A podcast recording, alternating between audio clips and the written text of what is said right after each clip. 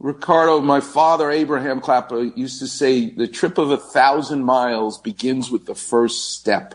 Tell us a little bit about the first step. Who was your dad? How did he get started? How did this all come about? Well, my dad, both my parents came from Michoacan, Mexico. That's where the name El Tarasco comes from. The Tarasco Indians are from Michoacan. So anybody who knows Mexico, Michoacan knows, they see El Tarasco, they go, oh, these people are from Michoacan. Mm. So my dad came down here, and he used to work, he used to work the fields. Everybody did back in the days when they would come from Mexico, work the fields. So he was picking avocados, tomatoes, head up to Washington, Idaho for potatoes, like all over the United States.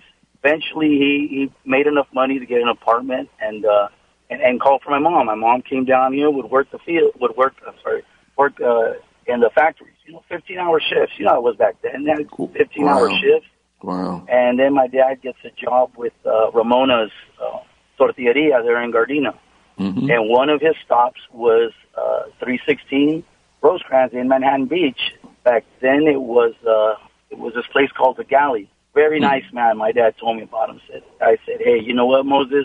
One day I'm going to retire, and I want you to buy this place off of me. My dad's like, I'm a poor man. I can't afford a place in Manhattan Beach. But the man said, I'm going to finance it to you. You will be here. Wow. And sure enough, a couple years later, the man told him, hey, I'm retiring. This is going to be you. We're going to work a deal. Oh, wow. And my mom's family was like, you know what? Don't do it. Buy a house. Don't do it. It's going to be a big mistake. You guys don't know nothing about the restaurant business. My mom said, well, I like to cook. My husband's a hard worker. So we're doing it. Wow. And yeah, they got it and started adding things to the menu, They started with tamales and tacos, and then my sister invents this burrito. Wow. And here we are today.